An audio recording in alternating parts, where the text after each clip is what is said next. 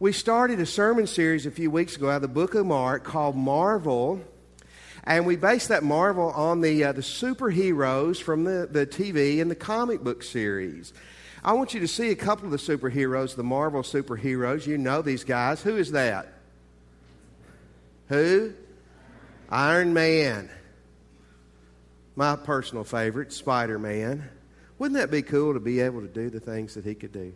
And you get bored in the sermon, you just, you're out of here. You're up, up in the balcony. Who is that? Pastor Chris.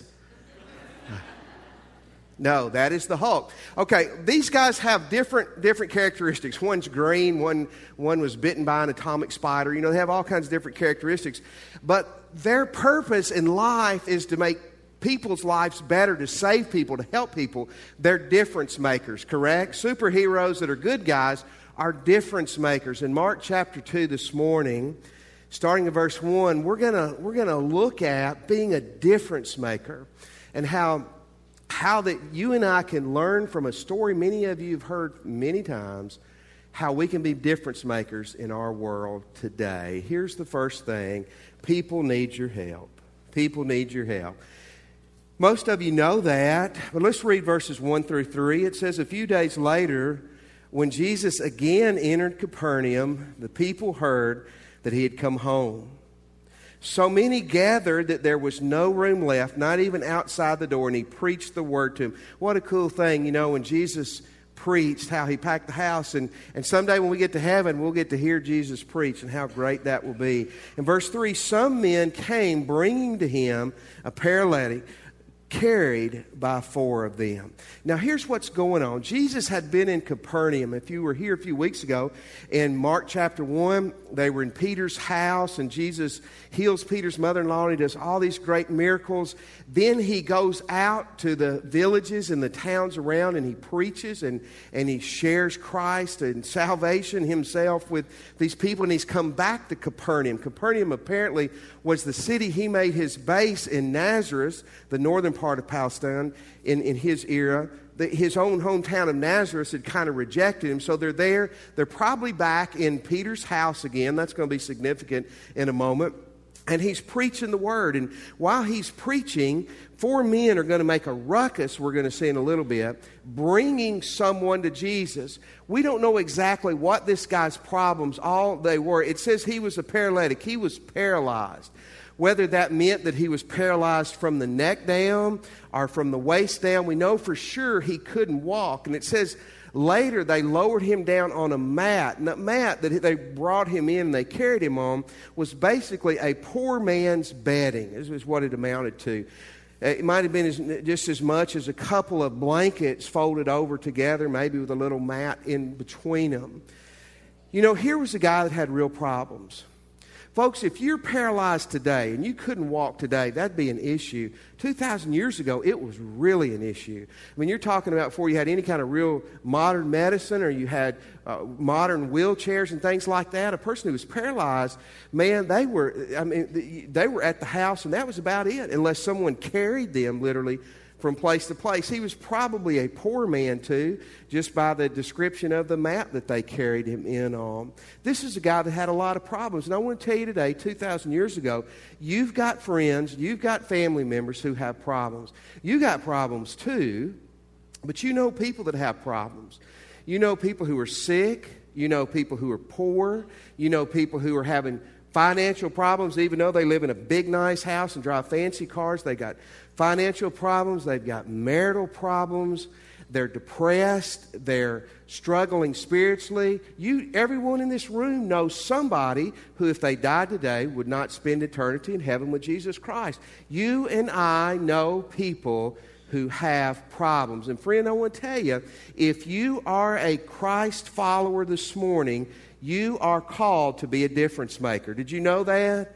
If you're not a Christian, our goal is always to help you find Christ. If you are a Christian, Understand this, no matter who you are, God wants you to be a superhero. God wants you to be a difference maker in the lives of other people. You say, well, I'm young. It doesn't matter how old you are. You're making a difference. If you're a mom and dad, let me tell you, your number one job is to be a difference maker in the lives of your kids. If you have grandkids, it's to be a difference maker in the lives of the people in your sphere of influence. People got problems, and God left you here for one reason, is to be a difference maker in their lives. Okay? Now here's where it starts getting a little dicey. To be a difference maker, you have to be willing to get involved. Okay? Number two, you've got to be willing. Okay, here's what we do. I'll pray for you. Hey, that's great. And we're going to see later, praying is a form of help. But a lot of times we pray for people, we can do more. Or here's what a lot of us do. We don't get involved. We don't pray much. We just criticize and critique those who are involved. We sit back and decide how they could have done it better and how if they were smarter, they would have done it this way.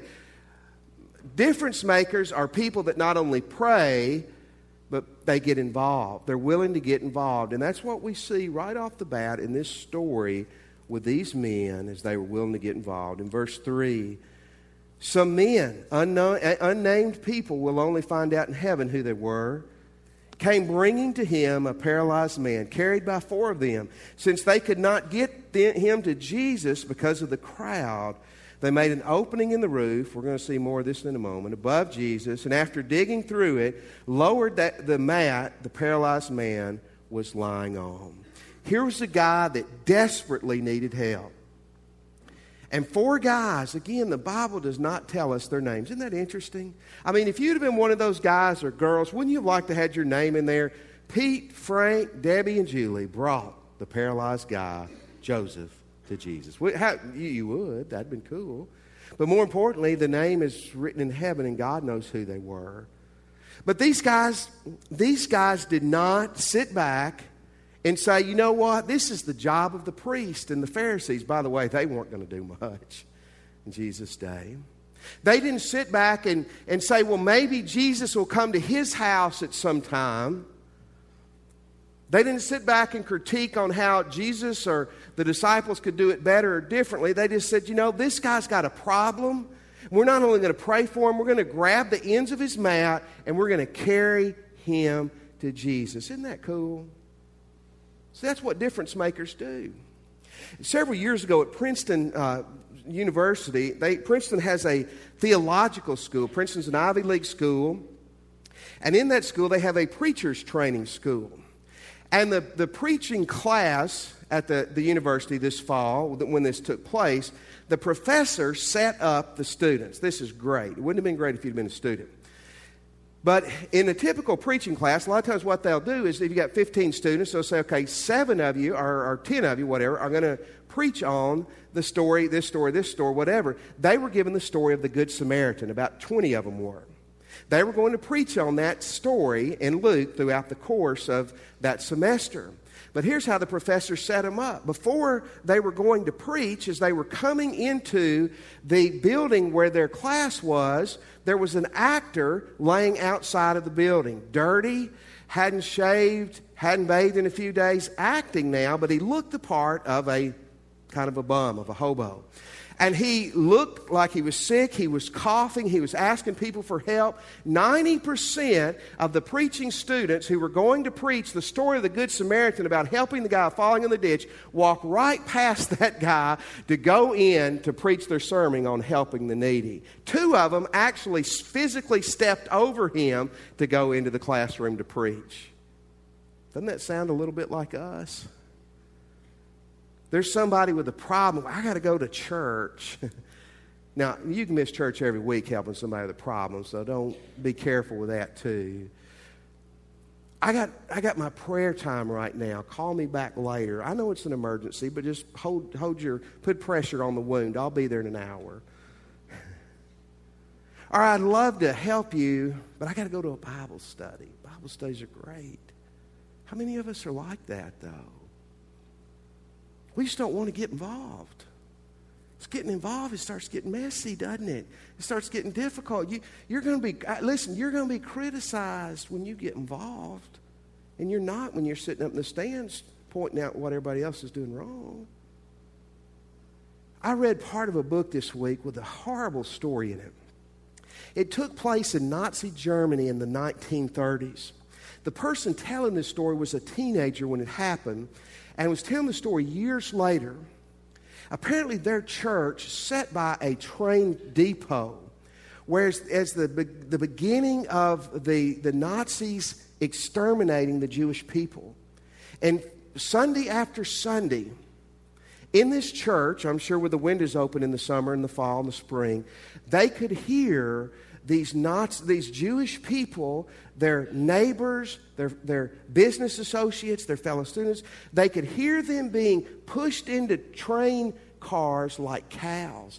They could hear their screams and their cries and their pleads for help. They didn't know exactly what was going on, but they knew every time they got on the train, they never came back. And when this person was asked, what did you and your church do when the screams would start and the train whistle would blow? And you know what the guy said? We just sang louder. We just sang louder. We didn't want to get involved. It wasn't our problem. By the way, the Nazis eventually turned on the Christians too. We just sang louder. Several years ago, I talked to a lady in Texas, a wonderful elderly lady, about a f- family member of theirs. And I asked them, I said, do you believe this person is a Christian? No, this person was pretty active in church and served in their church. And they looked at me and said, I don't have a clue. They've known this person for years. I don't have a clue if they're a Christian. I said, will you talk to them?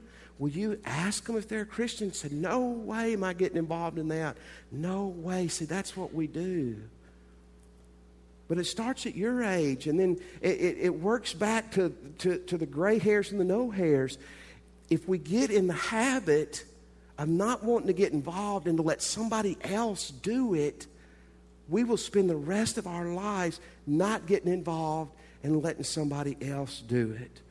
I heard a great story of a, a family driving home from church, and and the, the parents would always ask the kids, what did the preacher talk about? What did you learn? This is a great thing to do. Just please don't email me and tell me, because it would hurt my feelings probably. And on this, on the way home, the preacher had preached on the Good Samaritan out of Luke about the man helping the guy in trouble. And the dad asked the son, he said, son, what did you get from the sermon? And the little boy's statement was classic. He said, Daddy, here's what I got. If you're a Christian and I'm in trouble, you're supposed to help me. If I'm a Christian and you're in trouble, I'm supposed to help you. I want to ask you this morning, how many of us are willing to get involved to make a difference in the lives of others? Here's a third thing, and it doesn't get any easier. You got to be willing to make a great effort. You see, to get involved is the first step. It's the, it's the getting there. But you got to understand this, that it takes a great effort to make a big difference. It takes a great effort to make a big difference. In verse two through four, these are such classic verses. They, they gathered there. There was no room, not even outside, and he preached the word to them. Some men came bringing to him a paralyzed man carried by four. They could not get him to Jesus because of the crowd. They made an opening in the roof above Jesus. After digging through it, lowered the mat the paralyzed man was lying on into the room. Okay, let's be honest. If four of us decided today to help somebody, and we got there and the room was so crowded, what would we do? We'd say, it's not God's will. It's not God's will today. We'll come back later. Here's probably what Wayne and Josh and Justin and I would do. We'll just leave him here and let someone else help him. I'm teasing. But wouldn't we do that, though? Not these guys. Let me give you a little background about a typical Palestinian house in Jesus' day. It was a one-room house. And, and, and the roof of these homes was kind of like an extra room. By the way, if you had eight kids and you're married and you got one room, how many of you want an extra room somewhere? Amen. You absolutely do. One room. Think about that. Think about that. Most of the homes had stairways on the outside of the house, so you could actually get up on the roof without ever getting into the house. That's what these guys did. They looked in. They said, we, we can't we can't get to Jesus. And they didn't quit. They didn't say, well, it's not God's will. Let's just pray about it more. Leave him here. Let somebody else help him. They said, let's carry him upstairs. They get upstairs, and then they start doing something absolutely incredible. It literally says they start unroofing the roof. To roof a roof is to make a roof. They start tearing it up. Now, a typical roof on these homes, they probably laid beams about three feet apart, trusses about three feet apart. For, for the roof. Then they would take mats and they would take grass, and then eventually they'd put clay and they would roll it real tight so you had a good firm roof. These guys get up on top of the roof. They obviously find the trusses. They find the beams. And then probably, you know, these had to be Bubba's. They have knives on them. So they begin, you know, they begin to dig. And can you imagine this? Jesus is preaching, and all of a sudden mud starts, it hits Allie a big piece in the head. And then another one hits Marley in the head, and everybody's starting to look up and go, what in the world? So you gotta, you gotta imagine. And probably this took even longer. So, I mean, Jesus is preaching. I hope, Josh, Josh just like kept preaching. Did you notice that? Just, like Josh didn't even realize it happened. Uh, Jesus probably, you know, may have stopped at some point. And they, they lower this guy down there. How many of you agree that's making an effort?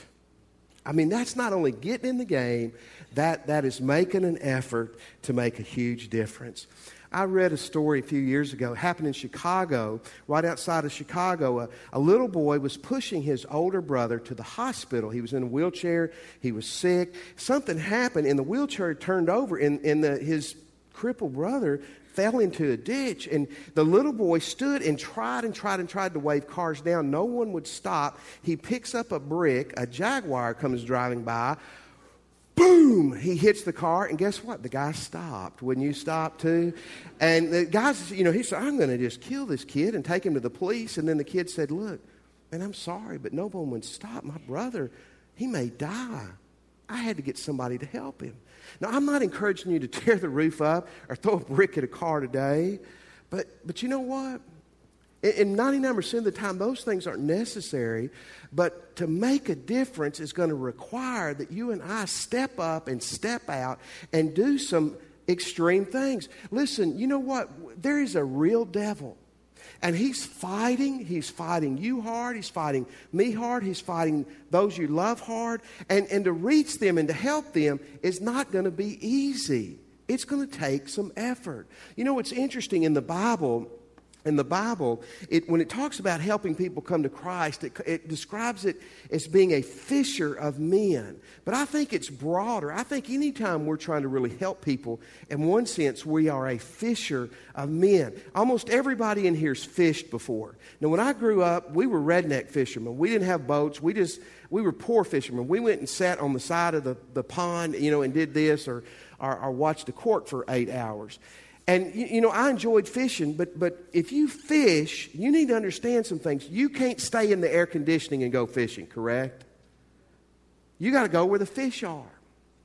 You can't go and say, you know what, I'm going to use donuts today, and these fish, they're going to like it. They're going to eat it. You got to use what the fish, what the fish will bite.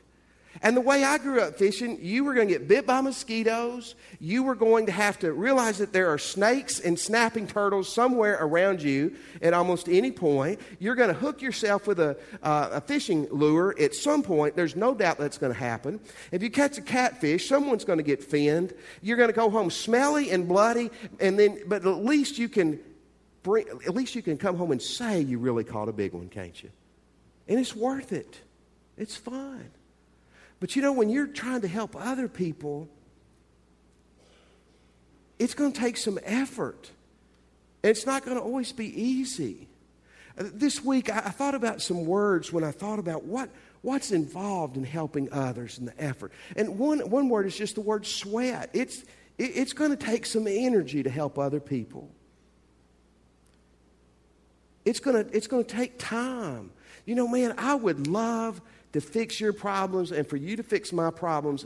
in a thirty-minute sitcom. Wouldn't that be cool? Isn't it cool how on T V a couple can be wonderful in a terrible fight and everything's great in thirty minutes? Really about twenty-two minutes when you include commercials. That's not real life, though, is it? It takes time. It takes prayer. Listen, if you're going to make a difference in the lives of other people, you're going to have to pray. Here's the fourth thing. It takes unconditional love. You know, if you're going to help people, you got to love them unconditionally. Now, this is very important. Unconditional love is not unconditional acceptance of bad behavior. So we get those confused. Some people say, well, if I love you unconditionally, then anything you do is okay, and that's fine. No, that's not true. You can hate what someone does. Unconditional love says you love them anyway, okay? Here's the next word that goes right with this, and this is honesty. You know how some people in your life need to be desperately helped is somebody needs to be honest with them. Love them unconditionally, but be very honest. Tell them the truth. And here's the last thing. You got to leave your pride behind. I want to tell you, there was some misunderstandings when the roof got torn up. Probably at Peter's house. Wouldn't you agree? Peter's wife may have had some questions later on about that. Peter may have been saying, Jesus, you know, man, I love you, but you healed my mother-in-law a few weeks ago, and now you tore up my roof. Fix it, Jesus. Fix it. But you got to leave your pride behind. You, you, you cannot sit prim and proper, unwilling to be vulnerable, and make a difference in the lives of other people, okay? And then here's what brings it all together. Ultimately, we need to get people to Jesus, okay? We're going to get involved in their life. We're going to be willing to make a great effort. It's going to cost us time, may cost us money. And ultimately, people need Jesus Christ. Verse five through twelve. When Jesus saw their faith, he said to the paralyzed man, "Son, your sins are forgiven." Now, some of the teachers of the law were sitting there thinking to themselves, here's these creepy guys, the religious leaders. Why does this fellow talk like that? He's blaspheming. You know, they weren't helping getting the paralyzed guy to Jesus. They're critical. Who can forgive sins but God alone? Immediately, Jesus knew in his spirit that this was what they were thinking in their hearts. And he said to them, why are you thinking these things? Which is easier to say to the paralytic, your sins are forgiven, or, or get up, take your mat, and walk. In verse ten, but that you may know that the Son of Man has on authority on earth to forgive sins, he said to the paralytic, I tell you, get up, take your mat, and go home. And he got up, took his mat, and walked out in full view of them all. This amazed everyone, and they praised God, saying, we have never seen anything like this. See, guys, when, when they lowered that, that man in, Jesus, seeing their hearts, he could see that they had the faith, the repentance, the surrender to be saved. And basically what he said to this guy, he said, man, your sins are forgiven. You are saved. You are saved right here and now. You're now a child of God. What an awesome thing. You see, what this guy needed even more than physical healing, and he was going to get that, is he needed spiritual healing. And what people in your life need more than anything else, they may need a lot of other things. They may need an electrician, a mechanic, a counselor, or a doctor, but ultimately they need Jesus Christ. Now, it's pretty neat too, or pretty bad. The religious leaders didn't like all that was going on. And when they hear Jesus say, your sins are forgiven, they, oh, no, no, no, no, no. Only God can do that. In, in the Jewish thought, even the coming Messiah, if Jesus was the Messiah, he couldn't forgive sins. See, what they didn't understand is that Jesus, the Messiah, is and was God.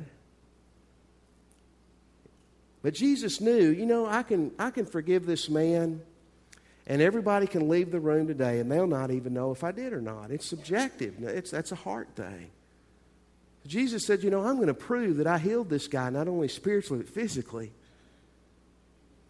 He said, get up and go home. You're healed. Can you imagine the scene? A guy who may, maybe had not walked in years, pushes back his friends, and he pushes up and he stands up and he walks out because some people loved him enough to get him to Jesus. What people in your world and my world need more than anything else is Jesus. And it's not easy to get people to Jesus. One of my previous churches, I had a lady, probably seventy-five or eighty, wasn't in good health. But she would, she would regularly drive thirty minutes one way on Sundays and get one of her granddaughters. And she would drive thirty minutes back to our community so the child could go to church. Their mom and dad weren't going to take them to church. Then Sunday night, when church was over, she'd drive thirty minutes back, take her home, and drive thirty minutes back home. She'd spend two hours on a Sunday driving back and forth. One Sunday night, nineteen ninety-three, that little girl walked down to the front of the church during the invitation and gave her life to Jesus Christ. I don't even remember the little girl's name, but I know this. I know someday she's going to be in heaven because she had a grandmother that loved her enough to get involved in her life and make a great effort to not only help her, but to bring her to Jesus. In my opinion, that grandmother's a superhero. I want to ask you this morning, are you and I willing to get involved, make the effort to make a difference? Let's pray. Christian, I would just ask you to examine your heart right now, where you are and what you're going to do with what you've seen this morning.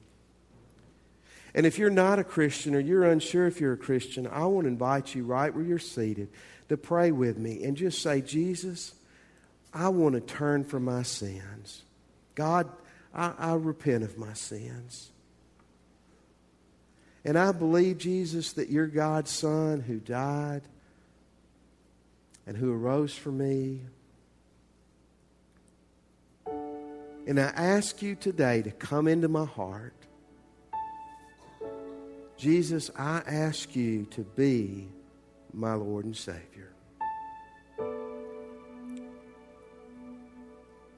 Let me have your attention just for a moment.